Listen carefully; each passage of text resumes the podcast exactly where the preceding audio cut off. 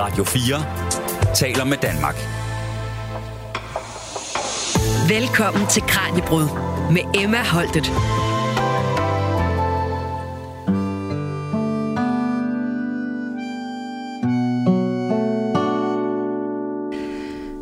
Hvad er kærlighed? Kan den sættes på formel? Og hvorfor har vi så travlt med at dissekere dens væsen?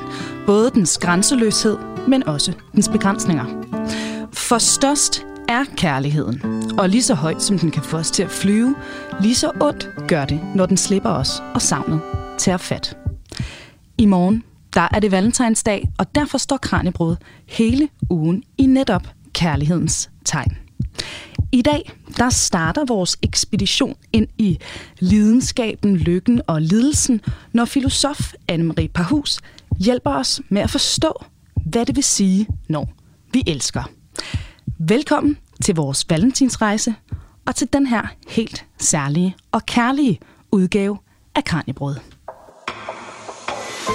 Du lytter til Radio fire.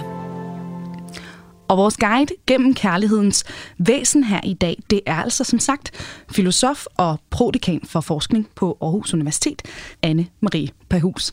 Anne Marie, velkommen til. Tusind tak.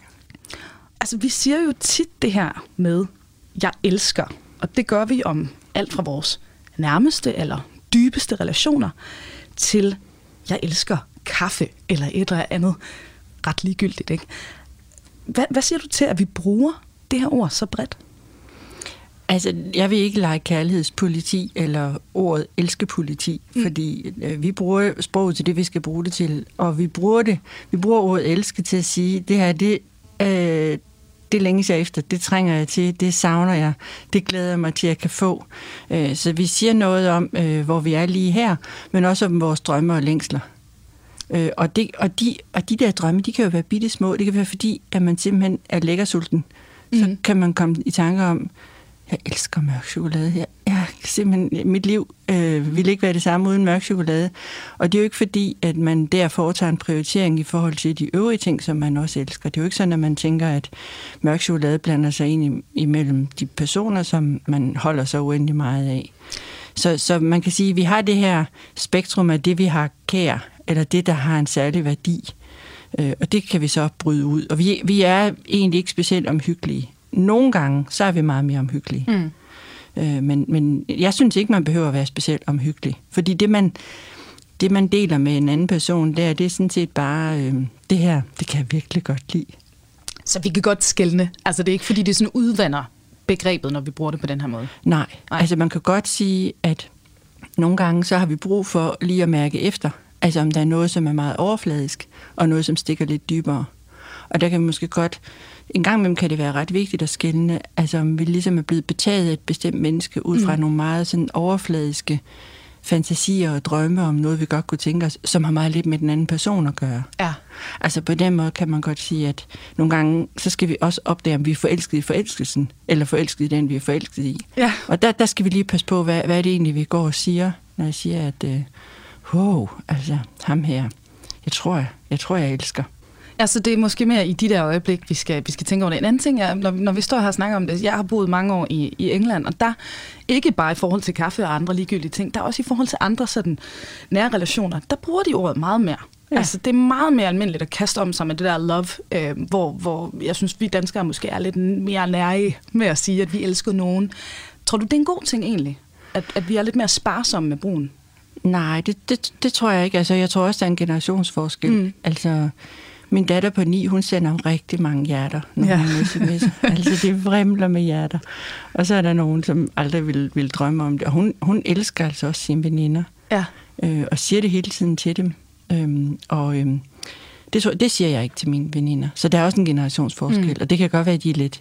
Det er lidt under indtryk af, af, af noget amerikansk, som du så kender bedre, ja. bedre end jeg gør.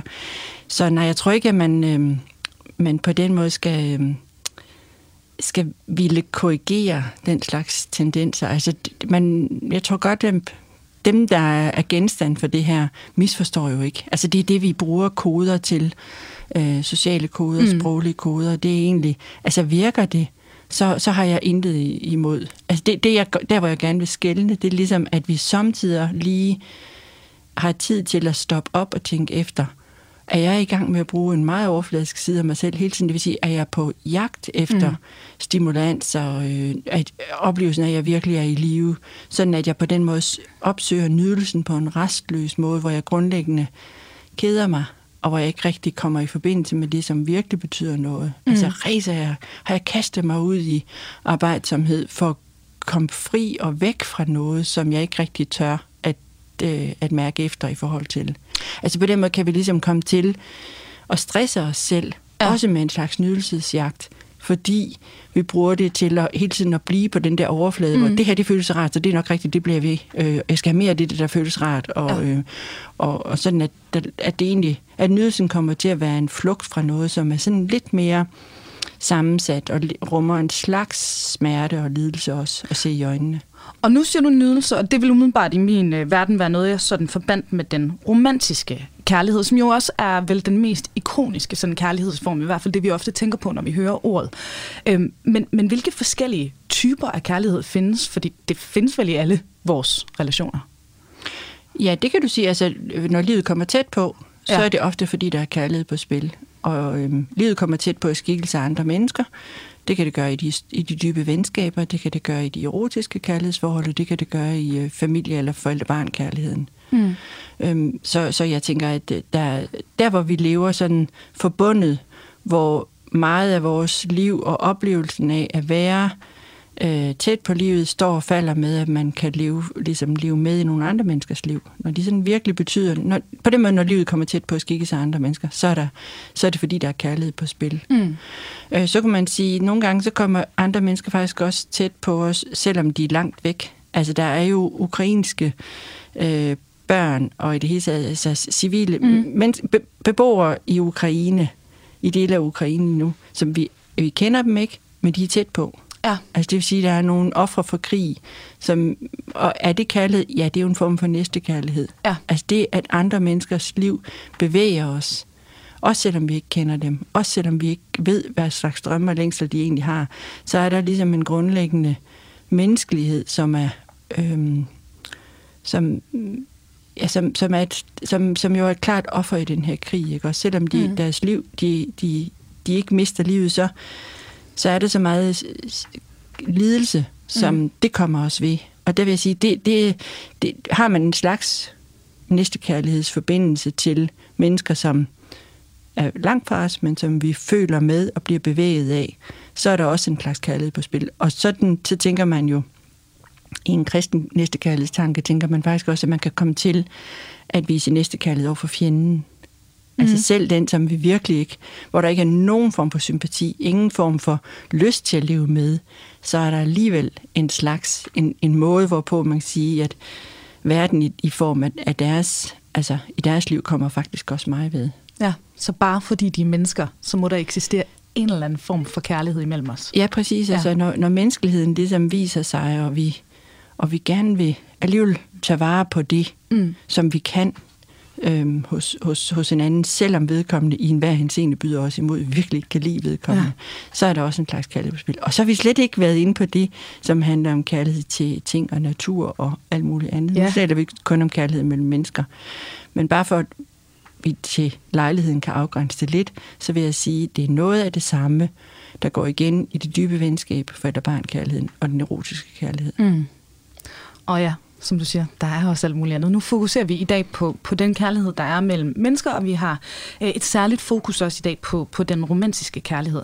Og du har jo skrevet bogen, der hedder Kærlighed, som er en del af serien Tænkepauser. Og, og deri, der beskriver du øh, øh, det her sådan paradoks i kærligheden. Af, af mange paradokser, men det første, jeg gerne vil, vil hive fat i, det her med sådan lidenskaben over for det, vi kan kalde roen eller, eller trygheden. Hvorfor er det her modsætningsforhold så centralt? Jamen det er, fordi vi har nogle moderne forventninger til at blive til den person, vi er, gennem kærlighedsrelationer. Og den synes, det synes jeg helt tydeligt, at den er stadigvæk, den har filosofihistoriske eller kulturhistoriske rødder, men vi har den stadigvæk. Vi vil både helt hjem til os selv mm. og helt ud af os selv. Mm. Altså, og, og det er kærligheden, der kan begge dele. Måske er det især forelskelsen, der kan få os helt ud på de der, på vanvittets mm. rand, ikke også, hvor vi ikke aner, om vi nogensinde finder tilbage til den daglig, vi, vi lige har taget afsked med, og hvor vi hverken behøver at spise eller sove, eller vi bare længes efter at se den, vi er forelsket i. Men samtidig er kærligheden altså der, hvor man siger, okay, jeg er god nok, præcis som jeg er. Jeg behøver ikke lave mig om. Altså, hvor man oplever, at ja, komme kom hjem til sig selv, bare kunne være helt den, man er, og ikke behøver at lave sig selv spor om. Så, så det, det, det der er paradokset, eller mm. det, som er det interessante, synes jeg, at det samme fænomen, det er der, hvor vi aldrig bliver den samme, og hvor vi også finder, at øh, det, jeg kommer med, og det, som har været med mig på en eller anden måde, jeg føler, har været med mig lige siden jeg blev født, at det er, det er kært i hinandens mm. øjne. Og det er jo det, altså jeg synes, når du siger det, det er jo også det, man virkelig føler bliver sat på spidsen, når man tænker over, hvordan man har det, når man er i et forhold, og hvordan man har det, når man så er alene, ikke? Altså så i et forhold, der kan man savne det der sus, ikke? Altså ja. Forelskelsen og jagten på den der, ja, udefinerbare øh, sindssyge, ikke? Som du jo. siger, som, som forelskelsen jo, jo er. Og, og omvendt, når man så er alene og egentlig har alle mulige muligheder for at jagte det, jamen så savner man jo så typisk den, den tryghed, det nærvær, som er i et parforhold, ikke? Altså jeg tænker, det, det er jo måske lidt svært at blive blive tilfreds som, øh, som menneske i den situation. Ja, men man, samtidig tænker jeg, at det er aldrig for sent. Altså det er sådan lidt... Øh, samtidig siger jeg, at det er aldrig for sent at få en lykkelig barndom. Altså mm. selvom man har nogle ar med sig, så er det faktisk den voksne kærlighed, som kan gøre, at man kan nærmest blive hel igen. Mm. Så, så jeg tænker, det er, det er en del af at være menneske, at vi ikke er færdige, før vi går i graven, og vi bliver ved med at blive som det, vi elsker. Altså vi, helt, vi, hele tiden, vi tager farve af de der møder, hvor, hvor vi tør lade tingene komme, komme tæt på. Men man kan jo sagtens leve i et fast parforhold, og ikke have øh, den anden ret tæt på. Mm. Altså det, ja. det, man kan jo godt på den måde ligesom leve sådan lidt mere parallelle liv, hvor man, hvor man holder fast ved hinanden, men, men nærheden er der mm. ikke. En, altså, så kan den komme, så kan den vende, vende tilbage. Så jeg tror, at det der med at gå og føle sig alene, det behøver man ikke at være single for at opleve. Nej. Det kan man også, mens man er i et parforhold. Ja, ja, men selvfølgelig. Ja. Og altså det her, som du siger, det er jo så et af, af paradokserne, ikke? Altså det her med lidenskaben over for trygheden. Ja, det, øhm, det er men... vildt samtidig med, at det er helt roligt. Ja. Altså, og ja. det, det sjove, altså til Valentinsdag, så er det jo meget, hvad skal man sige, de kulturelle udtryk, eller som film og musik og sangtekster og sådan noget, det er tit den lidenskabelige kærlighed, så den er mest ja. underholdende. Den der meget rolige, øhm, hvor man ikke siger noget til hinanden, og egentlig bare... Øhm, ja, omfavnelsen kan, være, kan, kan, kan rumme det, eller blikket kan rumme det, den der dybe acceptkærlighed. Ja. Den er ikke så underholdende, så den, den er sådan lidt svær at sætte op på en scene, eller lave ja. en fed film om, men den er lige så, øhm, der er lige så mange følelser på spil. Jeg synes mm. bare, det er interessant, at altså, der er altid følelser i kærlighed. Kærlighed ja. er ikke én følelse, men der er altid følelser i kærlighed, og det, og det er interessant, at det går ligesom fra noget, hvor man er totalt i balance, til noget, hvor man er helt i vildrede, ja, ja. og næsten på grænsen af noget, der kan opleves som angstpræget. Radio fire taler med Danmark. Udover det her med, med, med trygheden, og så over for lidenskab, altså hvilke andre paradokser synes du er, er de væsentligste? Fordi der er jo mange, og det er jo også dem, så må man læse din bog, hvis man skal dykke endnu længere ned i det. Men, men hvad synes du ellers er de centrale at gribe fat i? Jamen det kan godt være, at det er filosofer, som bliver drevet af den slags tilsyneladende modsætninger, ja. som, som sætter rigtig mange tanker i gang. Men en anden, jeg synes øh, er relevant for mange, det er det her spørgsmål om, skal kærligheden være ubetinget? Mm-hmm. Altså skal den være totalt uselvisk? Skal det være alene for den andens skyld, at man gør det, man gør, for at, den, at kærligheden kan være ren? Eller er det okay, at man også selv får lidt ud af det? Altså det, det, er, sådan, det er i hvert fald nogle af de... Det, det der er en række britiske filosofer i øjeblikket. Der, til, til min store fornøjelse, så begynder der at komme filosofiske værker om kærlighed. Ja. Det har egentlig været sådan ude af filosofien i mange år, men når, det, når der kommer bøger om kærlighed... Øhm, det kan være Simon May eller Bell Hooks, eller der kan være mange mm. forskellige, så er det altid et spørgsmål. Findes den ubetingede kærlighed? Ja. Eller er kærligheden altid lidt betinget? Ja. Altså det betyder, vi, kan, vi har den store danske filosof Kierkegaard. Hele hans forfatterskab handler jo om det her. Altså hvornår er kærligheden ren? Mm. Er den der, hvor der er øhm, sympati, altså findes der en naturlig kærlighed, som samtidig kan være ren. Lang diskussion om, hvornår er kærligheden stor nok, og kommer vi til at pille, hvad skal man sige, kommer vi til at trække lidt fra fordi vi alligevel også øh, er ude på at, at være lidt bekræftelsessyg. Jeg, jeg bruger samtidig det eksempel i foredrag for, for at beskrive, hvordan man kan fejle lidt. Mm. Altså, øh, jeg har fået en efternøller, som... Øh, og når man får et barn så sent i livet med et sikkert arbejdsliv, så er der råd til at købe noget lækkert tøj. Så jeg har sådan øh, nok klædt hende lidt mere på, mm. måske også lidt ud, altså øh, end, øh, end, end, end, end de to første. For hvis skyld øh, går hun i det tøj, som jeg synes er ualmindeligt klædeligt, ja. Og for hvis skyld glæder jeg mig over, at nu er hun godt nok yndig. Nu er hun ni, nu kan jeg ikke længere bestemme over hende. Nej, nej, så må man mindre, ikke. Altså, så når man får den der, hvor er hun der ualmindelig yndig? Ja, altså er det så fordi, at jeg gerne vil fremstå som en, en, en rigtig dygtig mor, mm. der har lavet et smukt barn, eller er det faktisk for Idas egen skyld? Ja. Og det er jo, altså du kan høre, jeg, jeg prøver at, at sige det. Altså, det er i hvert fald vigtigt for kærlighedens skyld, at man ja. lige ser... Øhm, hvor er Ida henne i det her? Mm, mm. Og hvor er projekt mor henne i det her? Ja, fordi det ville jo ellers umiddelbart være det, alle ville svare, ikke? Hvis man snakker om den rene eller den betingelsesløse kærlighed, så vil man sige, men det er mellem et forældre og deres barn. Men så selv her, så siger du, så kan der altså godt, vi får jo noget ud af det. Altså, der er jo... Øh... Yeah, ja, og det er sådan ligesom, altså det jeg kan se, det ved jeg jo også godt, at andre kan se. Mm. Altså, det, altså, på den måde er øh, skønhed og det at have et, et barn, som ligesom... i enhver henseende indtagende. Mm. Det, altså, du ved, det er ikke så enkelt. Det giver hende sådan set også... Hun har en ret let gang på jorden. Og har hun ikke også det, fordi mennesker synes generelt, hun, hun, hun er jo sød? Mm. Altså, giver det mening? Så, mm. det, det der med, hvad, hvor meget betyder andres blik på hende? Er det øh, et blik, der, er, der bekræfter mig i øh, mine valg og dispositioner? Eller er det et blik, jeg faktisk også rigtig gerne... Jeg, jeg under hende gerne det blik. Ja. Fra andres side. Så, så du ved, det er sådan, hvornår, hvornår stopper mine behov, mm. og hvornår begynder hendes. Ja. Det, når vi lever forbundet, altså så, øhm, så, så smelter det lidt sammen. Mine voksne børn siger også, det gør ikke noget, at jeg mærker, hvad du gerne vil på mine vegne. Jeg skal nok vælge det, jeg selv... Altså det, du, du må gerne have ønsker og længsler på mine... på mit, øh, på mit uddannelsesvalg eller jobvalgs vegne. Ja. Du skal bare deklarere det. Og det, det, på den måde mærker jeg jo bare, at det betyder noget for dig. Altså hvis for eksempel, jeg har nok et barn, der måske går forskervejen, eller er i gang med at gå mm. forskervejen. Og, og det synes jeg ikke er en bedre vej end alle mulige andre, men jeg deler jo min glæde over at have lov til at forske. Ja. Så altså, der er ikke noget ja-nej-svar på det her med, om om den rene eller betingelsesløse kærlighed, den jo, findes? Eller? Jo, altså mit, mit svar er, at der sker ikke noget ved, at man også selv har fornøjelse af kærlighedsforholdet. Ja. Og at jeg, for mig, øh, hvis man tænker, at kær, den, den ypperste form for kærlighed, det er der, hvor man offrer sig for en anden, mm. så må man gå et andet sted hen i, hen i filosofien. Så må man gå til teologien. Ja, og så... Øh så bliver det et helt andet øh, program, vi, vi kaster os ud i. Ja, så, så bliver det et påskeprogram. Ja, ja præcis. Ja. Øh, og så så, det, så, så det, på den måde, jeg, jeg, jeg har ikke set, at man skal ofre sig. Mm. Øh, jeg har samtidig blevet spurgt efter foredrag fra ældre mennesker, som har mistet deres øh, partner i livet. Mm. Øh, kan jeg tillade mig at forelske mig igen? Altså, vil det være svigtet den, ja. den, den store kærlighed, at, øh, at jeg finder en ny eneste ene? Ja. Og der er mit svar bare, det finder du mange gange i dit liv. Det må man rigtig gerne. Det, det tager ikke noget fra et forhold, at man, øh, at man finder den eneste ene flere gange. Fordi så kan det lyde som om, at der ligesom er øh, et menneske, man skylder alt. Det ja. mener jeg ikke, der er. Ja.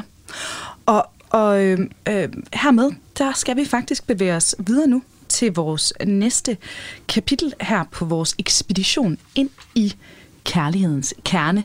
Nu skal vi nemlig se nærmere på nogle af dem, der gennem tiden har hjulpet os med netop at sætte ord på det her med at elske. Du lytter til Radio fire. Og til nye lyttere, vi har besøg her i studiet af filosof Anne Marie Paahus, for i dag der prøver vi nemlig at gribe fat i kærlighedens væsen. Og, og Anne-Marie, som sagt, det her program, det er jo startskuddet på Kranjebrøds Valentinsuge. Og nu står vi jo her i et studie, der er, det kan lytterne ikke se, men der er faktisk pyntet op med hjerter og alt muligt andet valentins øh, gøjl, har jeg lyst til at, at kalde det. Hvad synes du egentlig om den her fejring, den her dag, som, øh, som en forsker, der rent faktisk undersøger det her med, med kærlighed? Hvordan har du det med valentins? Altså, jeg, jeg synes, det er fint. Og det, jeg, jeg kan godt lide, at der i hvert fald en gang om året sættes fokus på kærlighed øh, på den her måde. Øhm, fordi det, øh, jeg synes, det er det mest spændende emne at beskæftige sig med. Altså i mit eget parforhold, der har det aldrig fyldt så meget. Der vil jeg undre mig, hvis, øh, hvis min mand pludselig kom hjem med et kort med sådan et valentins hjerte, eller med noget chokolade pakket ind i en, øh, en hjerteformet æske. Og Valentinsdag, som vi står og taler om, den er jo opkaldt efter Sankt Valentin. Jeg tror ikke, der er særlig mange, der egentlig kender særlig meget til, til Sankt Valentin. Så jeg er egentlig mere nysgerrig på at høre, hvem er i filosofiens verden ikonerne, når det kommer til det her med, med kærlighed og vores forståelse af kærlighed i dag? Ja, når... Altså, du ved, jeg har skrevet en lille bog, om, en tænkepausebog mm. om det store øh, emne kærlighed, og der vælger jeg at starte med Platon. Ja. Eller det, det valgte jeg, da jeg skulle skrive bogen. Jeg kunne næsten ikke komme videre. Altså, jeg synes simpelthen, jeg var egentlig forbavset over, at der var, var så meget at hente hos gamle Platon. Fordi han, øh, han skriver jo sin filosofi i dialogform. Og, øh, og den øh, dialog, der handler om Eros, om kærlighed, som sådan en hyldest til Eros, der er der det særlige ved den dialog, at de drikker. Det er drikkegilde, ja. øh, så de får en hel del øh, indenbords, øh, og så, øh, så rejser de sig på skift syv drikkebrød og siger, hvad deres bud på, hvad kærligheden er. Og det, det, det er simpelthen så fint, og der, der, der var jeg egentlig forbavset over, hvordan alle de moderne positioner i vores kultur egentlig sættes, sættes i scene. Altså der får vi historien om den eneste ene. Øh, der får vi... tanken om, at man er nødt til at øh, forelske sig lidt for, at, øh, for alvor at, mm. at, øh, at kunne huske, kunne huske ting. Så der kommer også det pædagogiske princip om, at man kan ikke, øh, man kan ikke få et stof under huden undtagen, at, at øh, man elsker det lidt. Så vi, vi har simpelthen alle positioner i den der. Så Platon, det, jeg var lidt forbavset over, at, øh, at han også havde forudsagt, og han havde advaret om de Øh, fejltagelser, som senere dukker op i attenhundredetallets mere romantiske forståelse af, af kærligheden. Han advarer mod øh, en, et overdrevet fokus på den eneste ene, at man ligesom lukker sig inde med den elskede. Så Platon er på en måde klogere end D H Lawrence, som har skrevet øh, lidt Satterlis elsker, ja, ja. Eller nogle af de store romanforfattere. Nå, så Platon, øh, nu hører jeg igen, nu kan jeg næsten ikke komme væk fra, fra ham, men ellers øh, så har jeg egentlig brugt det filosofi, som jeg havde med mig. De forfatterskaber, jeg kender allerbedst, er K E Løgstrup mm. øh, og Hannah Arendt. Og det er sådan, det er tyvende århundredes tænkere, som tænker om det menneskelige fællesskab og siger, at vi er nok primært tilhørende fællesskabet, før vi er selvstændige individer. Mm. Altså, at man, man kunne også sige, at mennesket er relationelt, at det bliver til som sig selv ved at forbinde sig med andre mennesker, og derigennem at lære sig selv at kende. Så at selvhengivelsen, det at give sig hen, det at ture, give sig livet i vold, mm. og ligesom uh, ture lade noget være, ture være afhængig af andre mennesker, så kan man for alvor blive, uh, blive et menneske og et individ. Så det, det er sådan en, en grundlæggende... Det betyder, at kærligheden simpelthen som identitetsfigur mm. er, er fremherskende hos de to. Og det betyder også, at de har et positivt begreb om magt. Vi er aldrig ikke underlagt magt og indflydelse fra andre mennesker. Men det er faktisk godt, fordi på den måde kan vi blive mennesker. Ja. Og finde os selv. Ja, så det er nødvendigt for ja. Os. Ja. Det betyder egentlig bare, at vi bliver os selv ved at glemme os selv sammen med andre. Men det, altså, det er jo ret vildt, selvfølgelig, så siger du også nu, der er jo kommet, øh, hvad kan man sige, også nogle, øh, nogle nye idéer og nogle nye ting ind i, i det her, når vi snakker om, om filosofi og, og synet på kærlighed. Men altså, nu siger du også, Platon er jo nærmest superstjernen inden for det her. Det er jo også nogle meget, meget gamle idealer, som vi så har hængt ved, og som han også advarer om, udviklet videre på, ikke? Jo. Øhm, så det her, den eneste ene, jeg tænker, ikke at der er særlig mange i dag, der tror, at det er et koncept, vi kan... spor tilbage. femogtyve hundrede Ja, ja, nej, præcis. Nej. Så alt det her, der optager os i film, i bøger, i vores også, altså, drømme og, og forestillinger om, hvad vores eget kærlighedsliv det skal, det skal indebære, det kan vi simpelthen spore tilbage til, til Platon.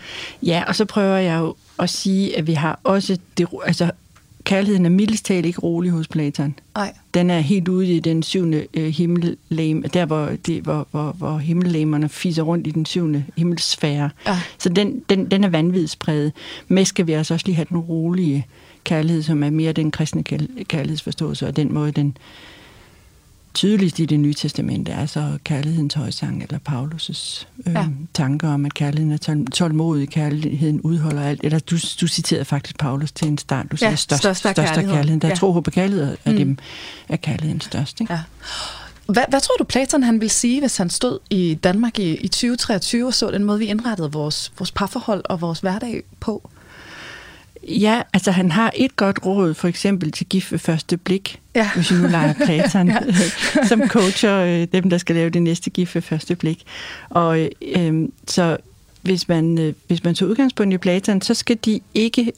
Øh, vende sig mod hinanden og se, se hinanden dybt i øjnene og se, om følelserne opstår. Mm. Så skal den ene tage med den anden ud og gøre noget, som den øh, første er meget god til. Altså det vil sige, kan, Platon siger, at vi har nemmest ved at forelske, sig, forelske os i, en, i et andet menneske, hvis det menneske er i sit S. Mm. Øhm, altså, så, så, så det betyder egentlig, at, øhm, at hvad skal man sige... Vi forelsker os i et andet menneske, hvis det tager sig særlig skønt ud, siger han. Han kobler kærlighed og skønhed. Mm. Og det betyder, at hvis man kan komme i en eller anden situation, hvor ens bevægelser bliver skønne, det er ikke sådan en objektiv skønhed, sådan at de, de grimme aldrig kan blive elsket. Det, det er slet ikke det, vi taler om. Vi taler om, at et hvert menneske ligesom, øh, bliver enormt fint i sine bevægelser, hvis det gør noget, som det øh, kan lide at gøre. Ja. Så, så det kunne være øh, ens kæreste, man pludselig ser holde foredrag på universitetet og lyder sindssygt klog og, og dygtig, men det kunne også være i sammenhæng med venner, hvor de pludselig er dygtige til at indgå i en social relation. Er det, er det, er det så bredt, man ja. Ligesom skal forstå det? Ja, og ja. Vi har alle sammen noget, altså noget, at vi er blevet gode til ved at øve os på det. Det kan være en sportsgren eller mm. sådan noget, ikke? Men, men altså, nu har vi alle sammen i en periode været i gang med at se V M i håndbold. Ja. Og Platon vil egentlig sige, at, øhm, at, at det, det er jo det fysiske udtryk, den der suverænitet eller graciositet, om, om man vil. Mm. Den der måde, folk kan bevæge sig på banen og improvisere og sådan. At det, det er simpelthen det, det er super skønt at se, men det er svært ikke at forelske sig i, i, i de der mennesker. Det betyder ikke, at man... Altså det Platon kan sige der, det er, det vi falder for, det betyder ikke, at vi, vi, vi, vi vil ikke eje det. Mm. Det er jo ikke på den måde, mm. man siger, så, så, skal, så skal du være min, min partner. Nej. Det, det er egentlig bare det med, at verden ligesom... Øh, verden er skøn, når den gør indtryk på os. Ja. Øh, så, så, så han vil advare mod, at man forelsker sig en gang i den eneste ene, falder for noget, som er uendelig, eller som er utrolig indtagende og skønt, og så, og så står ved det. Han siger, gå, gå videre og prøv at se, hvad det er. Altså, øh, hvordan det her kan... Du, du må aldrig holde op med mm. at kunne... falde for verden i stadig nye skikkelser. Og derfor er hans, hans råd er egentlig også, også til det lange parforhold. Mm. Det er at blive ved med, øh, altså Løgstrup gentager det i det tyvende århundrede, men du, du, skal lade den anden, du skal give den anden lov til at være lige så ny som livet selv. Så Platon advarer mod, at, den, at lade den andens ord være gammel, før det er talt. Ja. Altså man ligesom siger, nå, nå, sådan er du jo ikke. Eller det plejer du ikke at sige. Ja. Altså, så, så han advarer mod at sige, at, at øh, altså, den moderne tanke om, at vi, den og den og den er min type, og den og mm. den er ikke min type, det ved vi ikke. Så nu må du sige til, mm. hvis jeg øh, på rigtig journalistmanier står for simplere ting her, men nu, vi, vi indledningsvis, der snakker vi jo om det her paradokser mellem øh, trygheden og det faste parforhold, og, og den der lidenskab og forelskelsen, og det der man kan... Så det her med at lade sig opdage ens partner, som jeg hørte mm. på ny, det kan så også være en måde, hvis man nu er sammen i ti, tyve, tredive år, at så kan man også i virkeligheden mærke den der forelskelse måske lidt igen, hvis man ser dem i nye kontekster, og ja. Hvor de er dygtige til nye ting, og man genopdager dem, eller opdager dem på ny. Jeg tænker, at man, øh, hvis jeg må tale med udgangspunkt ja. I mit eget lange øh, parforhold, altså at det er både en genkendelse af noget, jeg godt vidste var der, mm. men, men, men øh, alligevel sådan ligesom falder jeg for det, eller bliver jeg forelsket i, det, i, den, i, det, i en ny skikkelse. Altså jeg kender godt min mands måde at tage om ting på, altså mm. hans hænder. Vi kan have mange for... Det kan være forskellige ting, vi lægger mærke til i den andens udtryksmæssighed, men, men der er noget ved min mands hænder, som, som jeg både er... Altså, som jeg har forelsket mig i, som jeg er utrolig glad for, men, men, men, men der er jo hele tiden noget nyt, han tager fat om, om mm. man så må mm. sige. Og det... Så, så kommer jeg i tanke om på ny, hvad det, hvad det er i den der særlige måde. Og hvis jeg skulle intellektualisere det eller sætte ord på det, så er det et eller andet med, at han ligesom har en umiddelbarhed i måden, han griber om tingene på. Og det er ikke mm. sådan, han betænker sig og overvejer, er det nu det? Så der er sådan en, øhm, ja, en umiddelbarhed, ja. Altså, hvor han tager bare, han handler lidt mere spontant, ja. End jeg måske er tilbøjelig til. Og det er jo, jeg synes, det er en meget positiv pointe at bevæge os videre på, fordi nu skal vi nemlig se nærmere på netop vores forhold til romantik i dag. Så nu dykker vi endnu længere ned i det her med den moderne kærlighedsforståelse. Og øh, der skal vi altså også lidt nærmere på det her med øh, jagten på den eneste ene. Du lytter til Kranjebrød på Radio fire. Og til nye lyttere, vores guide her i Kranjebrød i dag, det er filosof Anne Marie Paahus, og vi er i fuld sving lige nu med at forsøge at gribe fat om øh, ja, det her store begreb, der hedder kærlighed.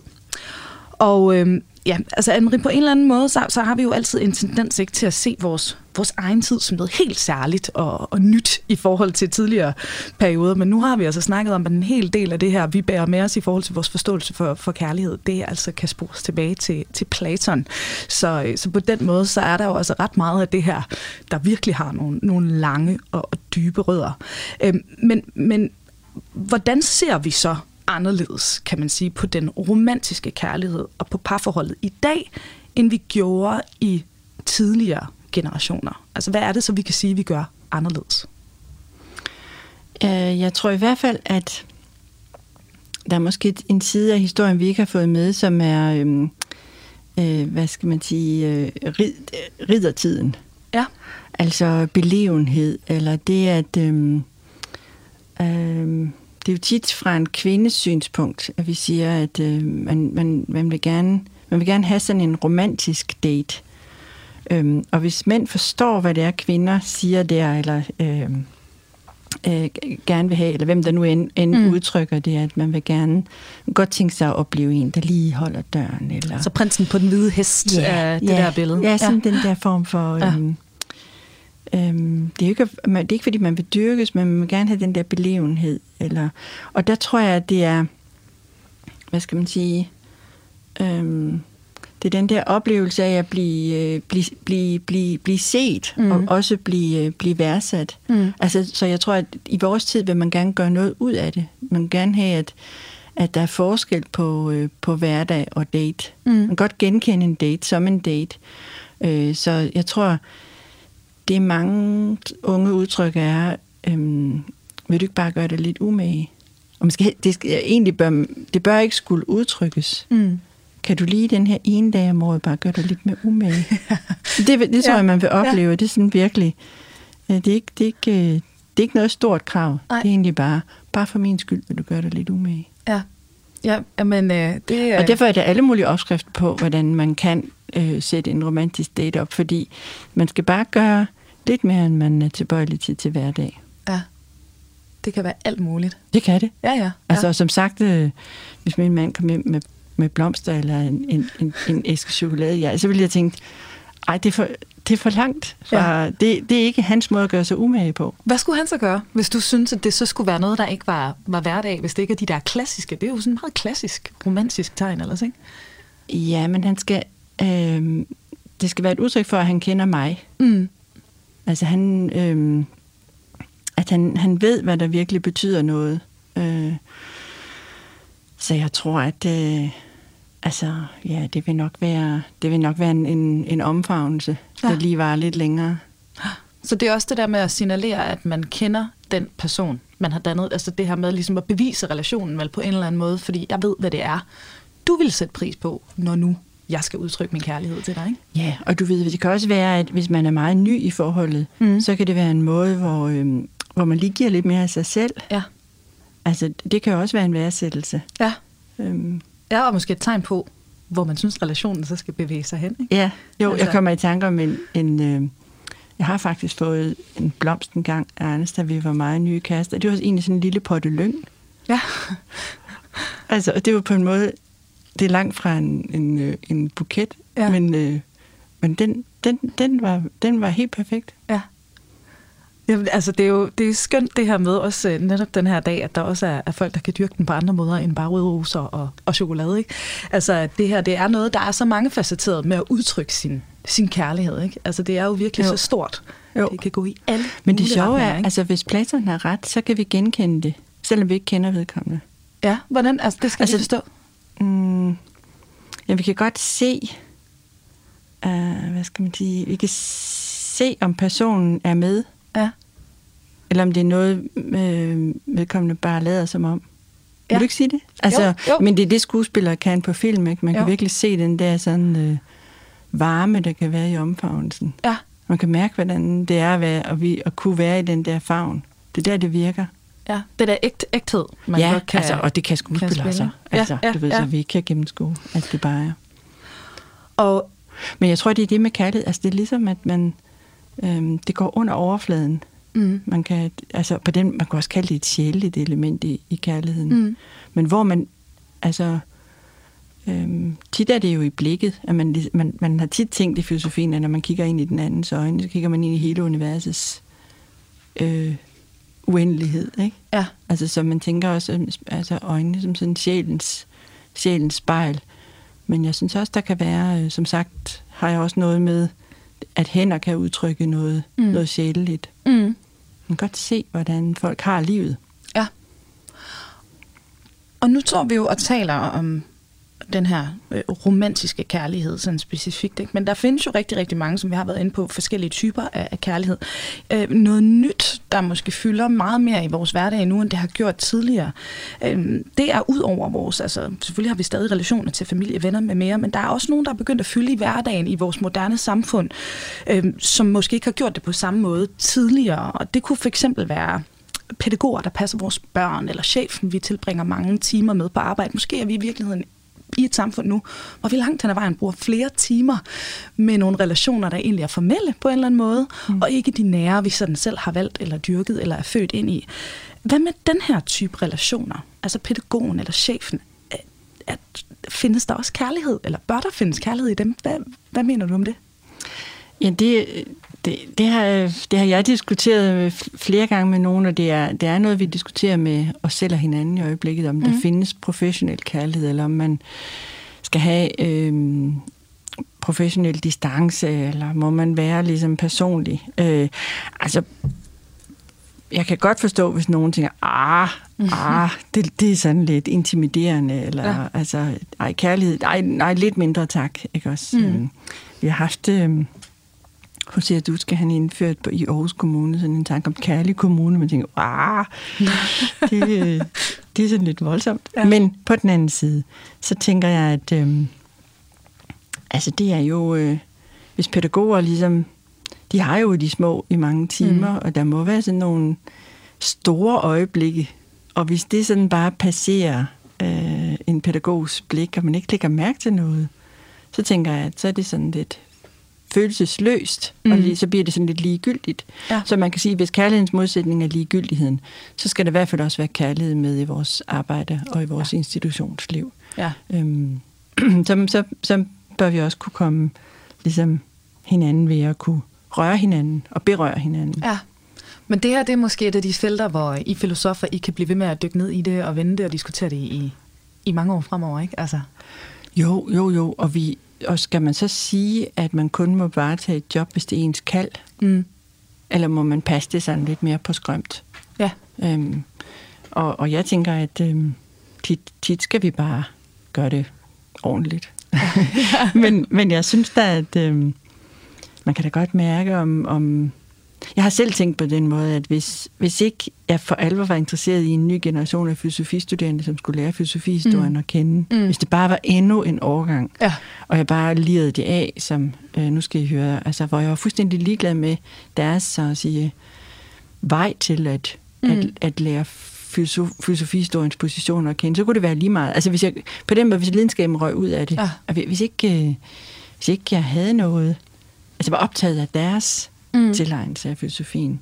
Det betyder ikke, at de skal blive forelsket mig, men de skal mærke, at der er noget på spil for ja. mig. De skal mærke, at filosofien er ikke ligegyldig for mig. Du lytter til Radio fire. Er det, så er det rimeligt at sige, at selv i de der formelle øh, relationer, arbejde, institutioner, folk, der passer os osv., øh, altså der gælder det så måske det samme princip. Altså jo mere du, du, du hælder i, jo mere får du forhåbentlig også gengæld, men jo mere risikerer du også at miste, hvis det forsvinder, ikke? At hvis du nu bliver fyret, eller jo. skal flytte fra nogle jo. kollegaer, eller et eller andet. Altså, jeg diskuterede det faktisk med nogle jordmøder i går, øhm, og de siger, at øh, altså, man er nødt... Selvfølgelig, de oplever fødsel efter fødsel, mm. men det er jo et kæmpestort øjeblik for de fødende. Ja. Øhm, og der er de nødt til at give det plads. Ja. Altså det der sådan... Øh, det der unikke i situationen. De skal selvfølgelig også holde øje med, hvor mange millimeter bløder hun, mm. og, og, og skal vi ligesom gribe ind, og skal der syes, og så videre. Så der er en hel masse standarder, som de som professionelle skal forholde sig til. Ja. Og de skal også øh, udelukke eventuelle risici, der måtte være, og så videre. De skal virkelig gøre deres arbejde, som de nu er uddannet til, men de skal også, de skal også være mennesker. Mm. Øh, så de skal for eksempel opdage, det kan være en far, som tilsyneladende bliver rørt, mm. men måske faktisk har været smadrer bange undervejs, mm. og været bange mm. for at miste sin kone eller kæreste. Så de skal se, hvornår er det, øh, hvornår er det øh, glædestårer, og hvornår mm. er det en, en voldsomhed, som de lige skal kunne give plads til at lade, og snakke med ham om, uden at det skal så at sige screenes for en fødselsdepression eller et eller andet. Ja. Så det er ligesom at, så det, det er bare for at sige, at også i sundhedsvæsenet, mm. der skal helst være en, en, en læge, eller en jordmor, eller en sygeplejerske, eller en eller anden, som spørger dig, hvordan har du det egentlig? Mm. Altså ja. Ikke ud fra, at jeg skal udelukke en eventuel risiko for dit, dut og dat, eller diagnostisere noget, men simpelthen det der blik, hvordan har du det egentlig? Mm. Ja, det der, der så kommer følelser ind i... Ja, du I, kan i... godt kalde det følelser eller menneskelighed. Mm. Ja. Altså en, en, en varme. For, for mig er det det, at vi, øhm, at vi også har os selv med som mennesker, når ja. Vi går på arbejde. Og det er ikke uprofessionelt. Mm. Nej, det er vel nødvendigt. Det er meget nødvendigt. Ja. Og jeg tror, at det kan... at kærligheden kan, altså det at turde kalde det kærlighed, mm. kan åbne for nogle af de her diskussioner, uden at det bliver så at sige føleri, eller sådan en krænge, krænge det private ud, for mm. det, er ikke, det er ikke det private, men det, det personlige, uden hvilket et arbejde bliver en, en sær udvendig størrelse. Ja.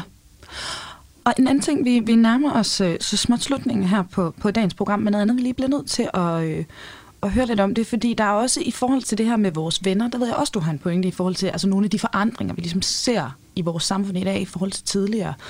Hvad, hvad er venskabernes status i dag, hvis man kan sige det sådan, i vores ja, kærlighedshierarki, hvis vi må kalde det det? Øh, nogle gange er det endnu vigtigere end, øh, end kærligheden. Mm. Altså, jeg tror i hvert fald, der er mange i generationen efter min, som synes, at venskaberne er noget mere enkle mm. at leve ud. Altså, det, er ikke så, det går ikke så tit galt. Der, bliver ikke, der er ikke så mange misforståelser. Øhm, der kan også være nogle brud med venner, som gør lige så ondt, som brud med kærligheds, kærlighedspartner. Så jeg, jeg tror egentlig, at jeg er lidt imponeret over generationen efter mig, og den omhu, og den... Øhm, altså, imponeret over, hvor, hvor, hvor gode de er til at pleje venskaber. Ja. Jeg, jeg kom faktisk til, at vi, vi havde forinterview for, hvad er det, en, en lille uge siden, eller sådan et eller andet, og så snakkede vi om det her, og... Øhm, Og så kom jeg faktisk til at snakke med mine veninder om det. De fylder enormt meget i min hverdag. Mm-hmm. Altså, jeg, det, vi ringer, og nu er jeg øh, for nylig blevet single igen, så mm-hmm. fylder de endnu mere. Ikke? Yeah. Så, er det, så er det lige pludselig dem, der er... Øh, ja, de har jo altid været enormt centrale, men, men så får de lige et, et nyk op ikke, i, i forhold til vigtighed. Og vi kom til at snakke om det her, fordi så sagde jeg så, at vi skulle, vi skulle tale om, om det her i dag. Og så sagde min veninde noget, jeg synes var, var sådan ret rammende. Hun sagde, men det er jo også nemmere at have venner, end at have en kæreste, for vores kærester, de skal være alt. Og de er kun én person. Men jeg har jo, vi er sådan en venindegruppe på en seks, syv, otte, ti. Det er jo sådan lidt flydende, ikke? Hvad, mm. øh, når man bliver voksen, hvem man, man kalder ens tætteste venner. Men der er jo en, jeg ringer til, når jeg har hjertesorger. Der er en, jeg ringer til, når jeg skal snakke om noget med arbejde, jeg har et dilemma på, ikke? Så der er der mange personer til at varetage den der kærligheds funktion for mig i min hverdag. Jeg synes egentlig, det var, det var meget godt set på en eller anden måde. Ja, jeg synes også, hun er helt ret. Ja. Og jeg tror faktisk, at vi skal tillade os selv at aflaste lidt vores kærlighedsrelation. Altså så sige, jeg skal ikke have alt af et mm. menneske. Det kan godt være, at man ikke skal gå i seng med flere. Altså man på den måde ligesom har en eksklusivitet i mm. ens erotiske forhold. Men man skal bare ikke ville have alt af, af, af et menneske. Det øh, det. Men derfor må, der, må man godt have en romantisk aften, hvor, ja. man, hvor man ligesom leger med tanken om, at der er kun os to i hele verden. Ja, ja, fordi det var faktisk et af mine, mine, mine spørgsmål, jeg havde skrevet ned her, sådan, hvis vi skulle konkludere, øhm, altså om, om vi har for høje forventninger til kærlighed, altså, altså særligt til den romantiske kærlighed. Men det svarer du jo så næsten på her, at vi, vi skal måske i hvert fald passe på med at have for høje forventninger. Ja, altså vi skal i hvert fald ikke skidt med, der en dag, mm. hvor vi leger. At, øh, at den ene sten er bare den ene ja. sten, ikke også? Men, men i løbet af året, så tænker jeg i hvert fald, at vi skal kunne, øh, Vi skal kunne stole på, at den anden er med, når man vender sig ud mod verden. Mm. Og så også sige, giver sig hen til noget, som ikke er den anden person. Ja. Altså, at vi skal virkelig unde hinanden at være i sit es, også uden for parforholdet. Mm. Og elske det. Sæt stor, stor pris på det. Ja. Og, og programmet her i dag, det er jo, altså, som jeg sagde indledningsvis, det, det er jo ligesom startskuddet til en hel valentinsuge her i, i Kranjebrød, hvor vi altså dykker ned i mange forskellige facetter af kærligheden. Men på fredag, der øh, står programmet i Psykologiens Tegn, og der sender vi live med Asger Neumann, som, øh, og det kan jeg jo sige til lytterne, han vil stå klar til at svare på alle jeres forskellige spørgsmål i forhold til jeres egne parforholdsdilemmaer, og hvad I ellers vil, vil spørge Asger om. Men Anne-Marie, jeg kunne altså også godt lige tænke mig at stille øh, øh, dig øh, spørgsmålet om, hvad spørgsmål du vil give videre til, øh, til Asger. Altså, øh, hvad synes du, det kunne være interessant at høre psykologens svar på i forhold til kærlighed? Ja, jeg tror, altså Asger har jo folk i samtale, så egentlig vil jeg være nysgerrig efter, hvad det, hvad det er, der, der, der, der ofte dukker op. Altså jeg får tit det der spørgsmål, der kærlighed i krise. Ja. Øh, og det, det, det, jeg tror, folk tænker, når de spørger, er kærligheden i krise, det er, at det er et problem, at vi har så mange skilsmisser. Ja.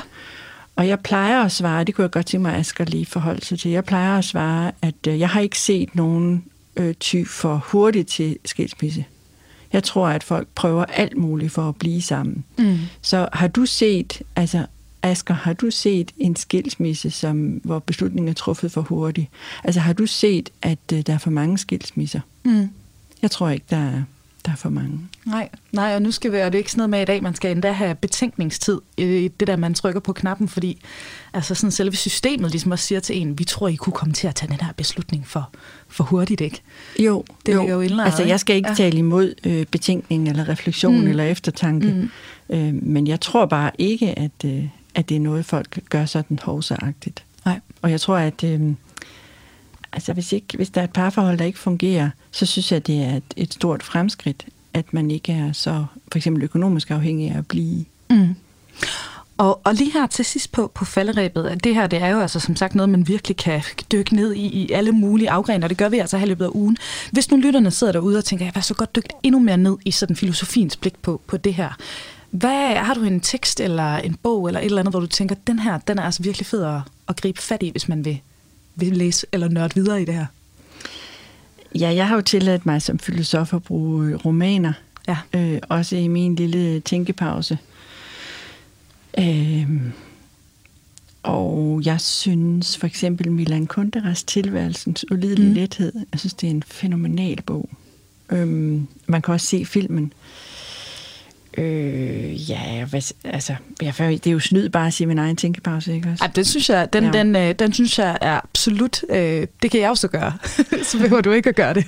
Jeg kan sige, tag fat i Anne-Maries øh, tænkepause. Der er altså også rigtig meget af det, vi har snakket om i dag, som bliver foldet ud i, øh, i den også.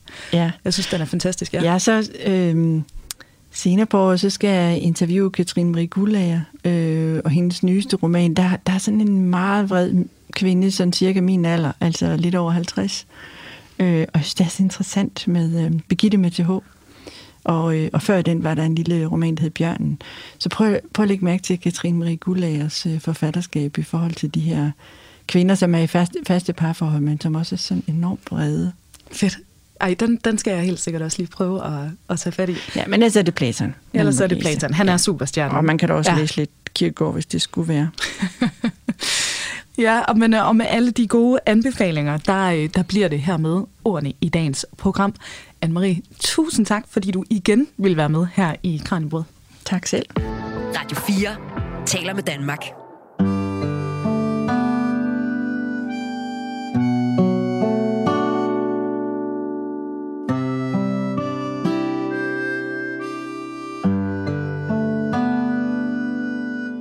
Og hvis du sidder derude og gerne vil lytte til endnu mere fra vores guide her i dag, det var altså filosof og prodekan på Aarhus Universitet, Anne Marie Paahus, så kan du altså finde mere i vores arkiver, blandt andet i afsnittet om parforholdet, og det finder du som altid inde i vores programarkiv, enten på Radio fires hjemmeside eller i din podcast-app. Husk nu, vi sender altså alle hverdage her på kanalen, så hvis du har en idé til et emne eller et spørgsmål, du gerne vil have eksperternes svar eller forklaring på, så skriver du skriv os bare ind til os, og det er som altid på kranjebrød snabel-a radio fire punktum d k.